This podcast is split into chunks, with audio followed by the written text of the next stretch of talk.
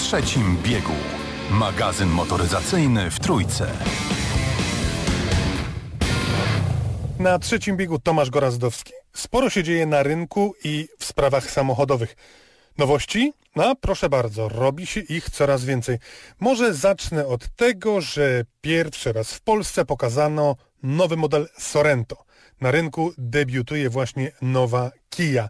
Sporo różniąca się od modelu, który znamy i który jest lubiany na polskich drogach. Ten nowy model można śmiało stwierdzić, że jest taki trochę bardziej amerykański na polskich drogach w porównaniu do poprzednika. Dzień dobry, nazywam się Piotr Stobiński, jestem szefem produktu Kia Motors Polska. Czy amerykański to, to nie wiem, natomiast y, uważam, że to jest zupełnie nowe zdanie, jeśli chodzi o stylistykę, jeśli chodzi o funkcjonalność, jeśli chodzi o nowe technologie. Auto rzeczywiście jest bardziej masywne, bardziej eleganckie, ma zdecydowanie bardziej ostre linie nadwozia od poprzednika. Co pod maską? Debiutują dwie nowe hybrydy. Jedna klasyczna hybryda o łącznej mocy 230 koni, druga na początku przyszłego roku 265 koni. Sercem hybrydy jest turbododowany silnik 1.6 o mocy 180 koni. Jest wspomagany silnikiem elektrycznym o mocy 60 koni. Nie powiedzieliśmy o systemach elektronicznych, a na pokładzie Sorento debiutuje takich systemów naprawdę sporo. Już w wersji standardowej mamy całą armię asystentów, które dbają o bezpieczeństwo. W wersji standardowej samochód jest wyposażony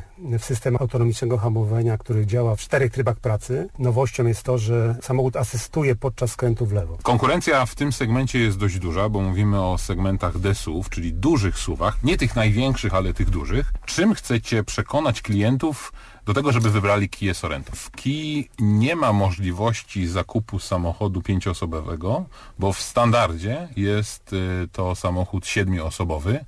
Y, Czy ten udział tego typu samochodów z taką pojemnością jest na naszym rynku duży? W tej chwili udział aut siedmioosobowych w segmencie jest niewielki, to jest około 12%, natomiast my zdecydowaliśmy się, że zagospodarujemy tą niszę i będziemy sprzedawali samochody tylko i wyłącznie y, w konfiguracji siedmioosobowej. Na tą chwilę mamy silnik 1.6 hybrydę, mamy niebawem silnik diesla dla tych wszystkich, którzy są bardziej e, tradycyjni, ale w przyszłości, to już niedalekiej, pojawi się też PHEV, czyli samochód hybrydowy ładowany z gniazdka, tak? W styczniu przyszłego roku zadebiutuje również hybryda ładowana z gniazdka. Tam jest ten sam silnik y, spalinowy plus dodatkowo nieco większy silnik elektryczny o mocy 95 koni. Łączna moc hybrydy ładowanej z gniazdka to jest 265 koni i auto będzie mogło przejechać w trybie elektrycznym do 68 km.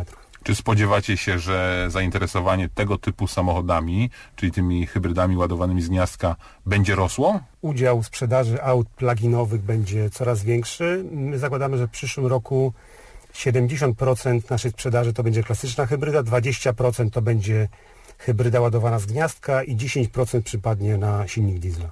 Przepytywał Juliusz Szalek.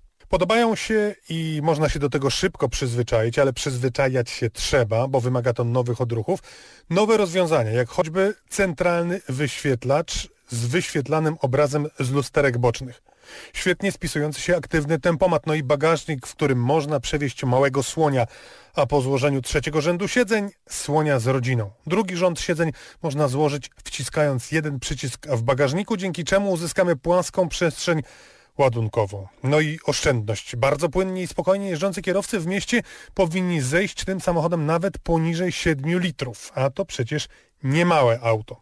Kia rzuca wyzwanie Toyocie RAV4, najlepiej sprzedającemu się SUV-owi podobnej wielkości na rynku. No i zobaczymy, co z tego wyniknie. A jak jest rywalizacja, to zawsze dobrze dla klienta.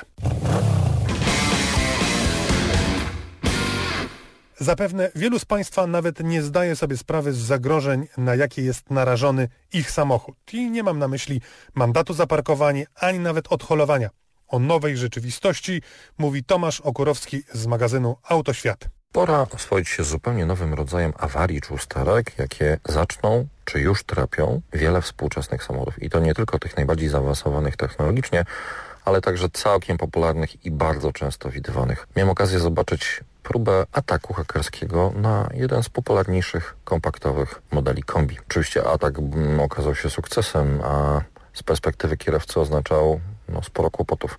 Gdy próbował uruchomić silnik, to wówczas na ekranie radia multimedialnego zobaczył komunikat Twoje auto zostało schakowane. Po chwili pojawił się kolejny, wraz z dwoma opcjami do wyboru. Wystarczyło kliknąć na ekranie tak lub nie, odpowiadając na pytanie, czy zapłacisz okup. Gdy wybraliśmy opcję nie, to wówczas na ekranie zobaczyliśmy komunikat, jak szybki jest Twój samochód a obrotomierz i prędkościomierz zaczęły wskazywać maksymalne wartości. Czy tak chcielibyśmy mieć w naszym samochodzie? No, z pewnością nie.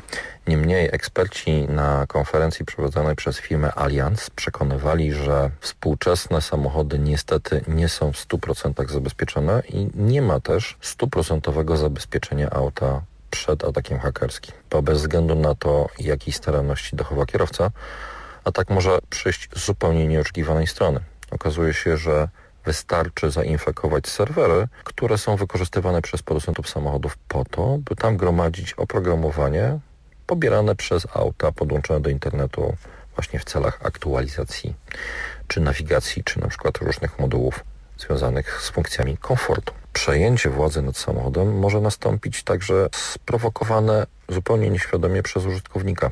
Wystarczy, że na przykład podłączy telefon e, do gniazda USB, na przykład korzystając z trybów Android Auto CarPlay czy MirrorLink, ale jeżeli w tym telefonie jest zainstalowane oprogramowanie z niepewnego źródła, to jest to kolejna furtka dla elektronicznych włamywaczy. Na tym nie koniec. Bardzo groźną furtką są też gniazda diagnostyczne OBD2. Kierowcy często lubią wpinać do nich popularne uniwersalne moduły komunikujące się z bezpłatnymi aplikacjami.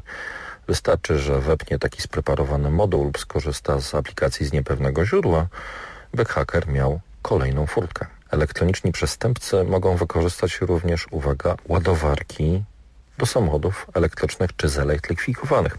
Okazuje się, że Wystarczy wykorzystać protokół wymiany informacji pomiędzy ładowarką a samochodem, by móc wyrządzić trochę szkód, które sprawią potem nam kłopoty, bo na przykład nie będziemy mogli uruchomić samochodu i kontynuować jazdy. Po co to wszystko? Chodzi o to, aby nam uświadomić, że jest potencjalnie mnóstwo nowych zagrożeń, które dotykają współczesne samochody i też wiążą się ze zmianą zwyczajów.